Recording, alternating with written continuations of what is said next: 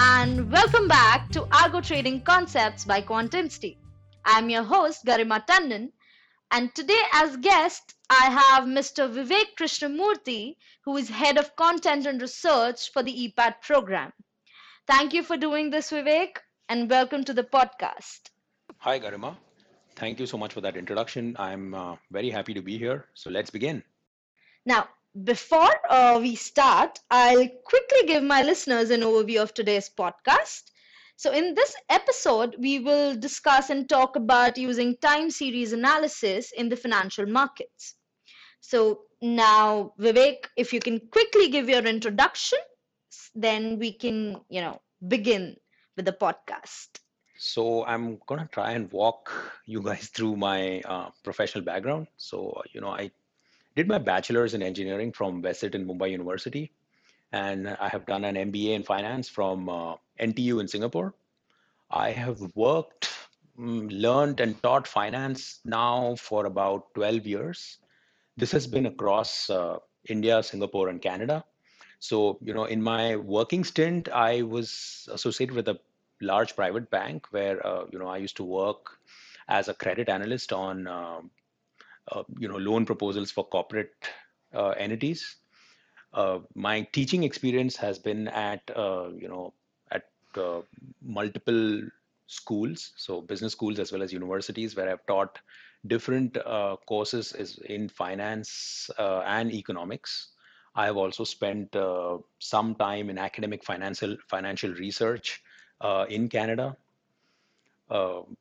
aside from this, I've also been associated with the Institute of Actuaries of India. I've cleared a bunch of their papers, and uh, uh, I, and I'm the you know the country topper for uh, one of the papers called Probability and Mathematical Statistics. Uh, as you would, or perhaps you might not imagine, uh, you know, over the years I've acquired a lot of interest and love for uh, statistics, math, economics, and finance.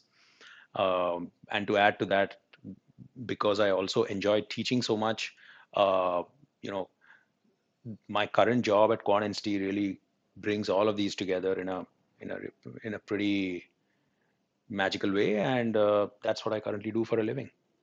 Thank you so much, Vivek, for that introduction. And uh, so now, before uh, you know, without further ado, let's just start into the podcast. And as I can understand, the topic for today is using time series analysis, but before we get into that, what is time series analysis? If you could just elab- elaborate that for our listeners.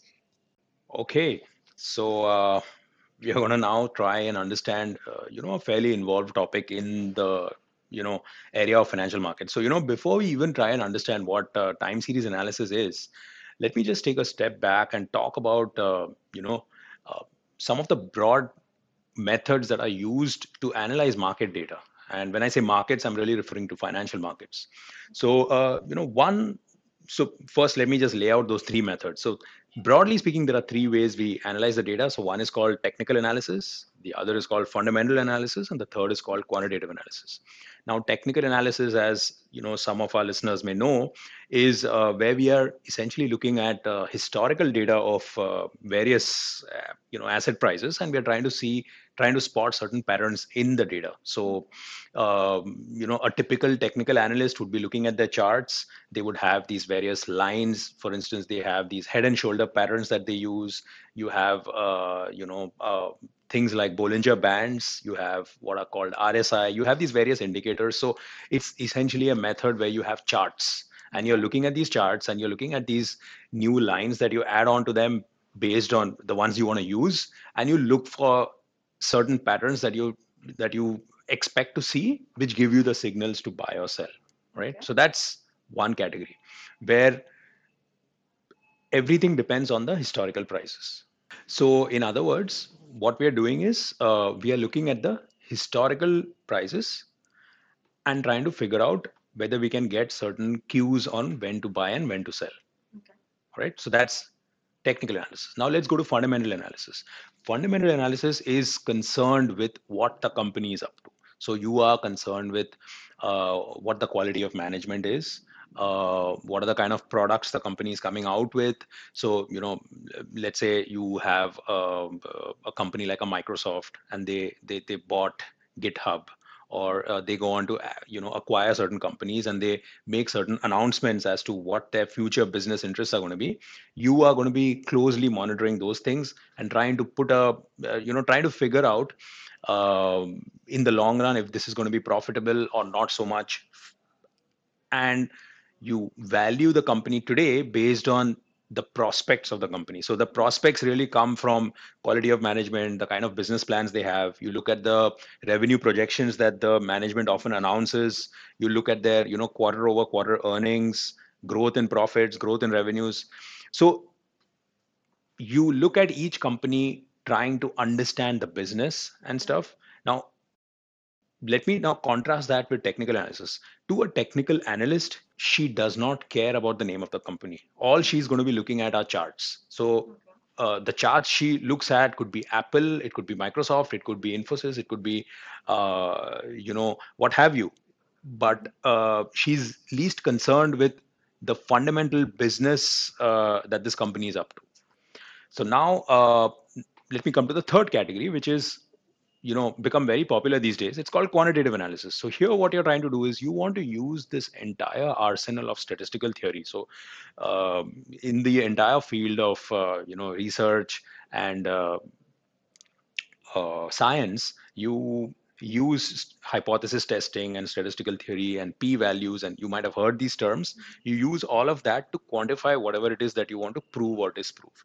So you want to use that entire arsenal on market data, which means it is uh, almost a more rigorous way to analyze the data. So fundamental analysis is uh, looking at you know both qualitative and quantitative aspects of firms, but which is very very specific to firms. Whereas technical analysis, uh, you know, is often quite subjective by its very nature because you're looking at charts and two people looking at the same chart might have slightly different views on it. Whereas the quantitative uh, aspect you're trying to mm, like i mentioned be a little more rigorous when it comes to what is it that you are testing.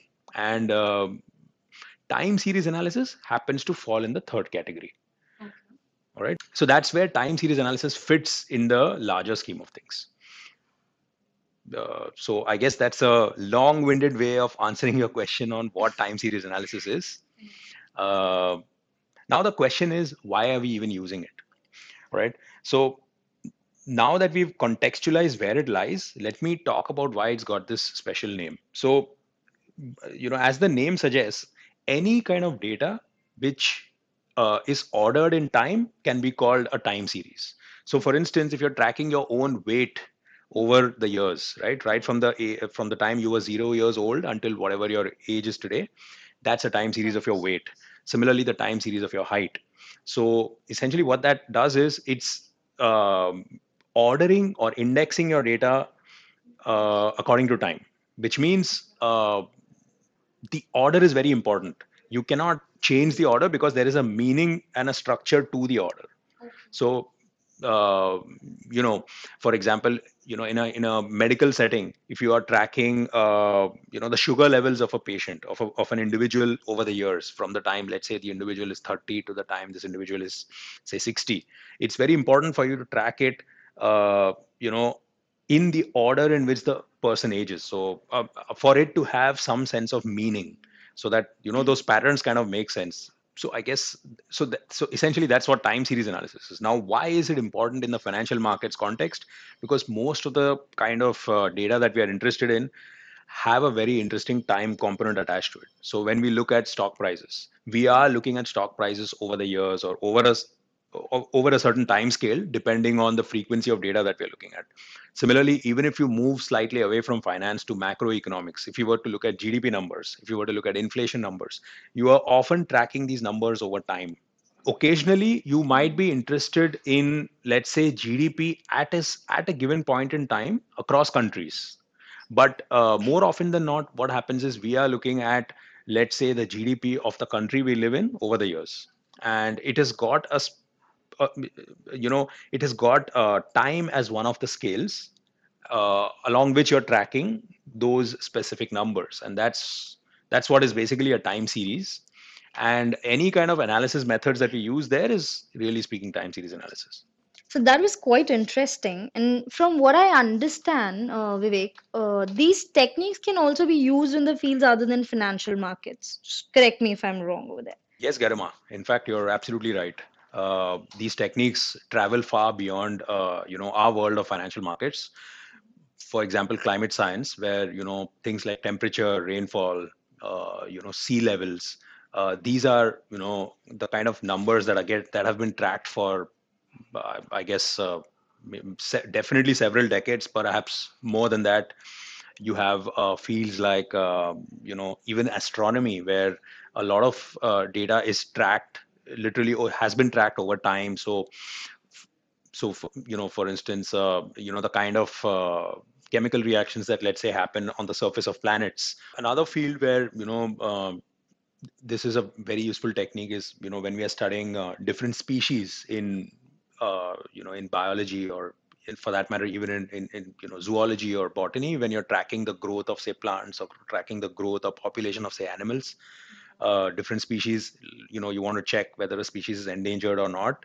Uh, you have time series data on uh, the number of you know animals that have existed over the years in a in a certain geographic area or in a certain country or some such. So you know we keep reading about uh, certain species going extinct or nearly going extinct but coming back right? So all of that comes from time series data again. So this you know that that just goes on to elaborate the fact that uh, you know this these these techniques are used far beyond uh, financial markets So, uh, while we are on the subject of financial markets, is there something special about the data that we get from, uh, you know, the financial markets, or how, how does it go?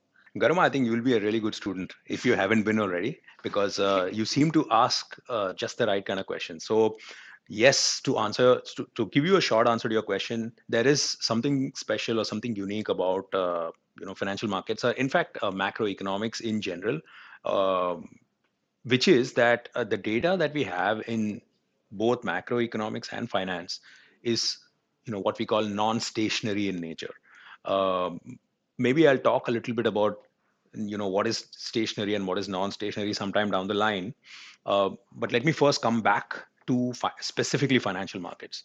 So uh, you know if if we just do a cursory examination of markets, what you'll often see is that you know the when when times are volatile, they they tend to stay volatile for a while, and when times are kind of benign, they tend to stay benign for a while in other words, uh, you know, people who trade will often tell you that you know these days the markets are just too volatile. Um, similarly, as I mentioned, there will be times when people say that you know there's not too much action happening in the market. What that really, so you know, the technical term that we use in finance for that is we call that volatility clustering, which means high volatile times are followed or are bunched together with more with volatile times as well as uh, low volatile times are bunched together with low, you know just low volatile times so uh, so there is this uh, you know peculiarity that we observe in markets. Now the other you know thing that we often see is uh, what we call the leverage effect so again if i were to break that down in english what that really means is that when so volatility increases when markets are not doing well. In other words, there's a negative correlation between uh, the kind of volatility you have and the levels of markets. So if volatility is high, markets are not doing well. If volatility is low, markets tend to be doing uh, well. I mean, they they seem to be giving you good returns. So you know these are some of the many you know strange phenomena that we see. Maybe one more that I might want to add uh, while we you know. Uh, which which comes to mind is that uh, one of the ways we often think of market returns is that returns are normally distributed so you know uh, most of us would have seen this normal curve you know in a in a, in a basic stats class uh, in school or uh, you know in college which where you know you have this bell shaped curve and you expect that uh, the action at the tails happens very rarely. So you know to just jog your uh, statistical memory anything beyond uh, plus or minus two standard deviations happens like uh, less than uh, just about 5% of the times. But uh, what we actually see in the markets is that these events where returns are more than two standard deviations on either side they happen a lot more frequently than 5% of the time. So mark you, you know um, our uh, statistical theory would basically tell us that these kind of events should happen very rarely but it happens at a higher frequency than we expect. So uh, what we say is that we have fat tails. So returns often have fat tails and that is again one of the empirical realities of financial markets So, okay, I think I have got the hang of this so far. Uh, but let's just delve in a little deeper. Not too deep, but uh, you know, so just I'm not that familiar with financial models, but if you could just elaborate on the models that are used here and like let's just finally talk about how to use time series analysis in financial markets. so now we are going to get to some of the you know the slightly more arcane aspects of this topic. So far you know it's been nice to listen to all of this stuff. All right. So you know uh, broadly speaking you know we have a, a, uh, a category of models that we call the arima models uh, arima models. So mm, that's an acronym for autoregressive integrated moving average. Now that's a mouthful all right? So let's now try and break that down into smaller little chunks to help us understand what it is okay? So arima itself consists of basically three parts and i'm going to talk a little bit about these three constituent parts uh, which will help us you know get a grip on what's going on okay? So let's first talk about the ar part which is uh, what are called autoregressive processes.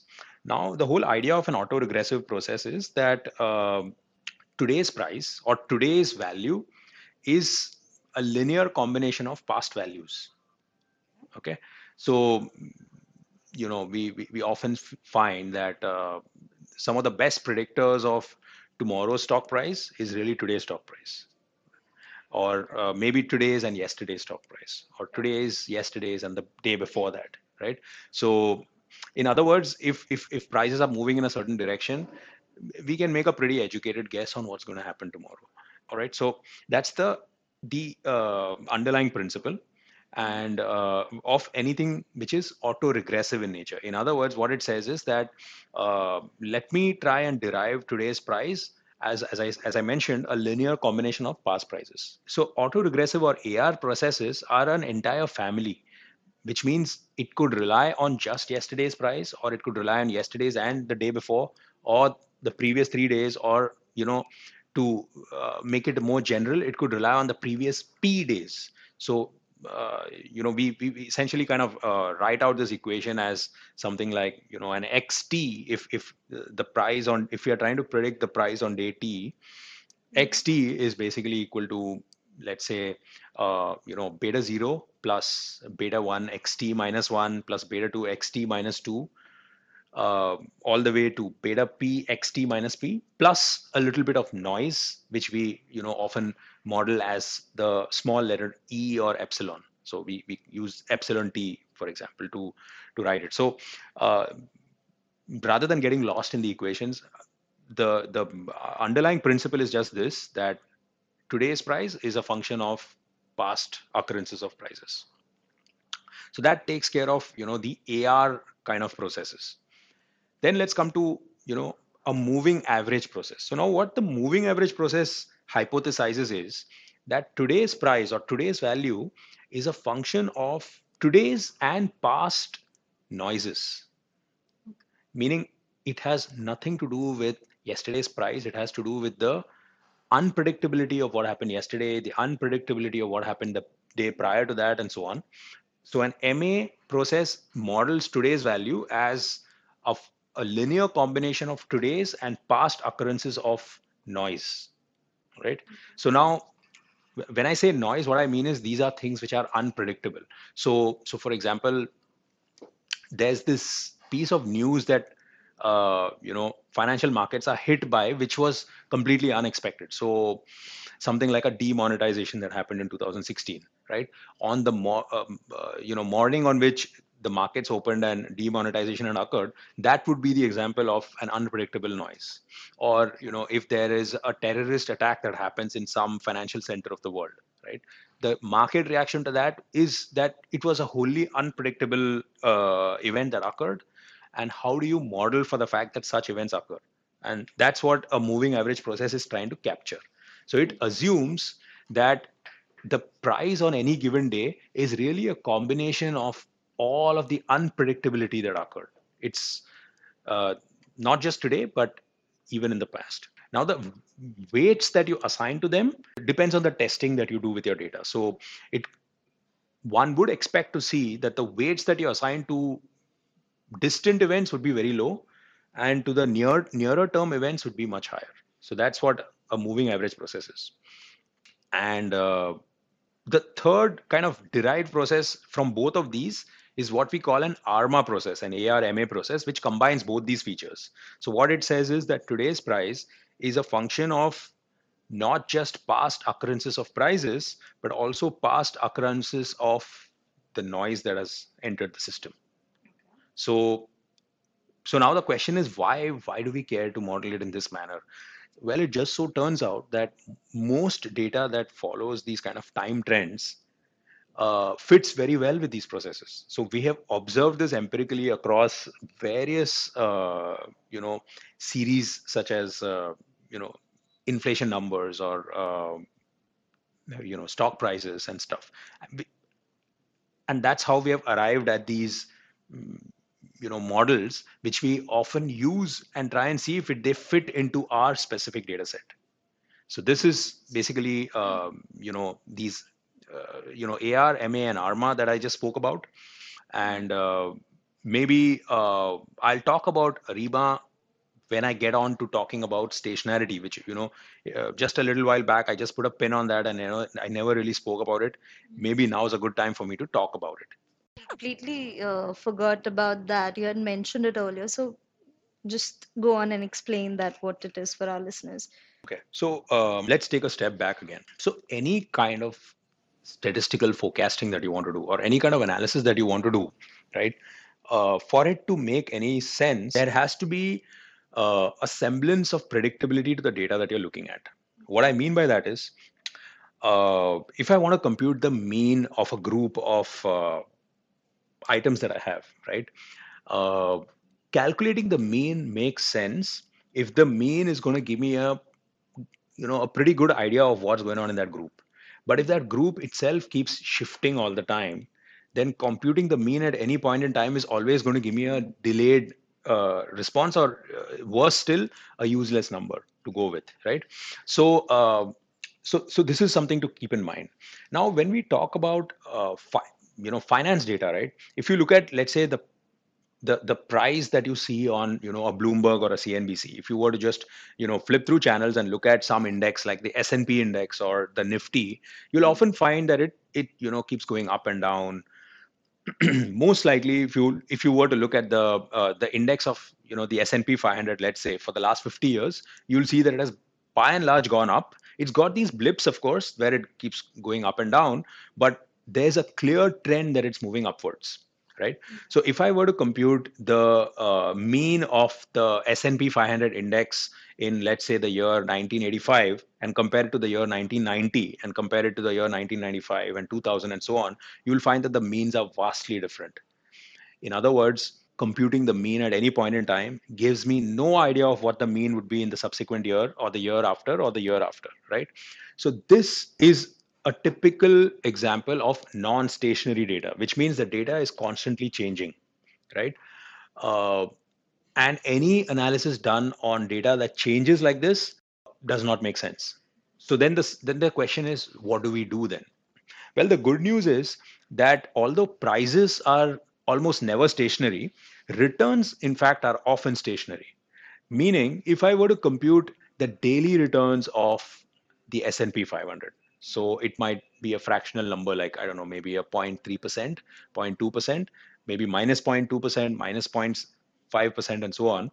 What you'll find is that the, the returns are more or less stationary, all right, compared to the prices themselves. So what we do in finance is we often stationarize the data. And what I mean by stationarize is we, we transform it to make it stationary. The reason for that being that any subsequent analysis makes sense only if we have something stationary.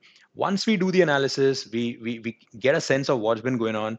We use that to make certain forecasts, and then we, we reverse transform and come back to getting a price. So this is really speaking the process that we follow. And uh, you know all of these methods that i spoke about the ar the ma the arma all of these methods are essentially done on stationary data right uh, so now let me talk about arima which is the other model that i spoke about which is a uh, which has the letter i in the middle of the uh, you know ar and ma parts and arima essentially is referring to non-stationary data so any kind of data set that i have which is non-stationary in nature i need to convert it to becoming stationary. So what we do is we often do that by taking, you know, say log price differences. So okay, now I'm I'm, I'm again going to go on a bit of a I'm going to follow through on a bit of a rabbit hole here and talk about log price differences. So in in finance, you might have heard of two types of returns that are computed. One is what we call uh, simple returns, which is today's price minus yesterday's price divided by yesterday's price. The other option is com- computing the continuously compounded returns, where what you do is you you basically just subtract today's log price by yesterday's log price. So you just do log of PT minus of log of PT minus one, P uh, T minus one, sorry, which kind of gives you returns. So so yeah, so like I was saying, when you when you deal with the differences of log prices, it gives you uh, continuously compounded returns that we often work with in finance. Uh, the benefit of that is we are essentially converting our uh, non-stationary series to a stationary series. So uh, one simple way of converting a non-stationary series to a stationary series is by differencing. And what ARIMA essentially tells you is that the letter I that you see at the middle tells you the number of times you need to do these differences. Now, uh, more often than not, we need to do this difference just once. But there can be slightly more uh, ill-behaved uh, series that we have where we have to not just difference them, we need to difference the differences. And sometimes even difference the difference of the differences. All right. So that that kind of, uh, you know, we kind of keep a count of that uh, you know where, where, where we say that the series is integrated of order d and that d can be sometimes one sometimes two sometimes three. But like i mentioned the good news is that they are mostly one. And the even better news is that we rarely do any of these things ourselves. The reality is that in today's day and age uh, most of the work that we do is done using uh, you know statistical packages or programming languages. So for example python uh, you know we use this uh, commonly used package called stats models. And what and we have a host of other packages. I don't want to get into that for now. But uh, essentially that helps us identify the, the the order of any kind of price series we throw at it. So the you know the beauty of living in this day and age is you have so many such resources today that uh, you know literally at the tips of our fingers that all you need is once you have the broad overview of the technique, you just need to pick up the tool and take your price series and throw it at it, and you'll you know, and voila, out is going to come the you know the, uh, what model best fits uh, the data that you have. Okay. All right.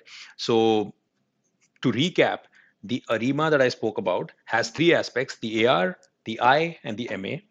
Uh, we typically would call it ARIMA PDQ uh, with the PDQ in parentheses, where the P talks about the order of the autoregressive part, the D talks about the order of the integration part, and the Q talks about the order of the MA part.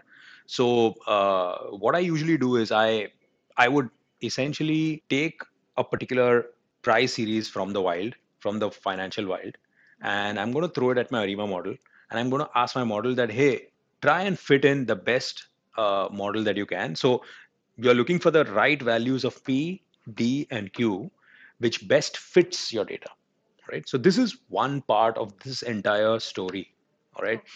Now there is uh, another interesting aspect to financial data, right? Which is the volatility that I spoke of. Now, volatility, in other words, is really the standard deviation. So volatility is often measured with variance or standard deviation. So there is some information that can be mined from there too, right? So what we typically do is we take the return series and we try and model it using uh, ARMA or ARIMA. In fact, ARMA, if we take a price series, we try to model it using ARIMA. We then look at the residuals or the noise that's left and we try and see if uh, you know if we can further mine for something. What we more often than not find is that uh, the the noise that we find has still got something going on there. And that and that something going on there is the volatility clustering that i spoke about. Now you know some of the things that i'm really talking about are things i literally teach over you know six hours of lectures in the epat curriculum right I'm, I'm really trying to encapsulate in like 20 25 minutes what we cover over really long so some of this is going to seem a little esoteric uh, but uh, pardon my french because we are trying to you know cover quite a few things in this short span of time so uh, Garima, you just try and run with me here. Let me just talk about the second thing that we are trying to do. So the second thing that we are trying to do is given that there is some action or something interesting going on with the volatility, we want to try and see if we can model for that too. And there is another series of models which are popularly called, uh, you know, like I already gave you a mouthful with Arima. Now I'm going to give you an even uh, bigger or you know worse mouthful, which is called GARCH, G-A-R-C-H. So this is basically, uh, you know, general autoregressive conditional heteroskedasticity okay i think i got that right without without you know lisping. Anyways so that uh, so don't let the name intimidate you. It sounds it sounds uh, you know crazy but it, it it's not that bad. So what you try and do is you try to also model for volatility. So essentially you have two models working in conjunction with each other. You have one which is trying to predict returns and the other which is trying to get you give you a handle on the volatility that's coming up with you. So now we have you know this joint estimation of both the mean returns as well as the volatility.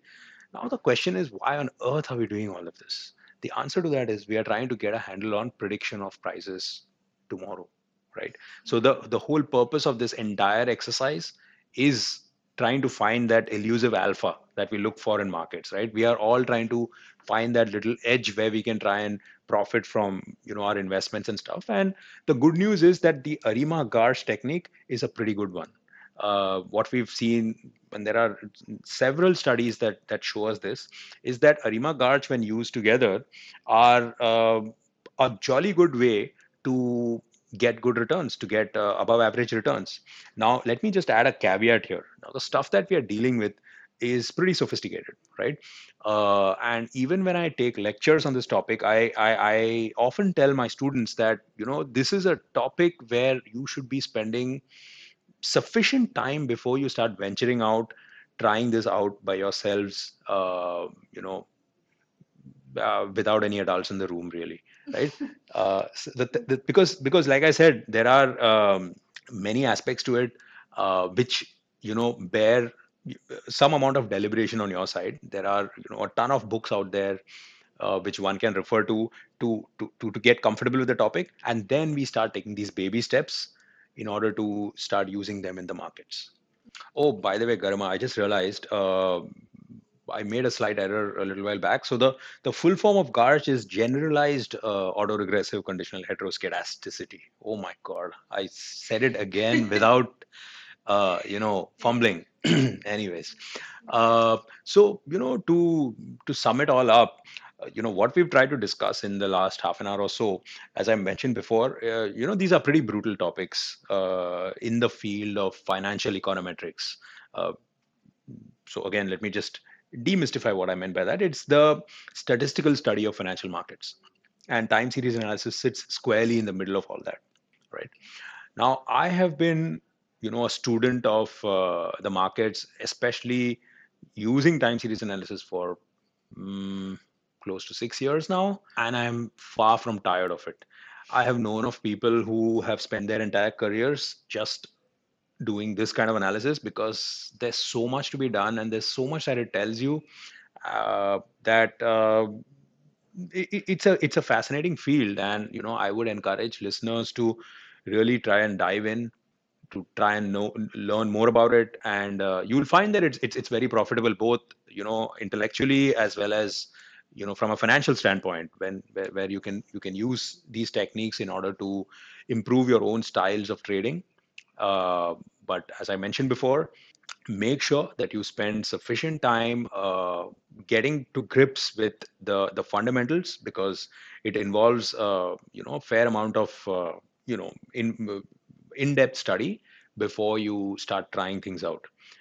Uh, and uh, if you put in the time and the effort i, I think uh, there's there's a there's a lot to be gained. And uh, hopefully this has been useful to you guys. And uh, i've thoroughly enjoyed having this chat uh, with garima here. And i hope to speak to you guys again soon. Thank you so much garima. That was apparently very well explained, Vivek. I, being from a non-financial background, I, completely like I won't lie, not, but uh, it, I just actually got the hang of it. And thank you so much for taking out time to do this. It was a pleasure talking with you. And listeners, this marks the end of this episode of Algo Trading Concepts. And to know more about algo trading, log into quantinsti.com. You can also follow us on Twitter and FB, where we post a lot of exciting reads and information about the domain. And thank you everyone for listening in and stay tuned because more and more exciting episodes are coming in. This is your host, Garima Tandon, signing off for now. I'll see you in the next episode.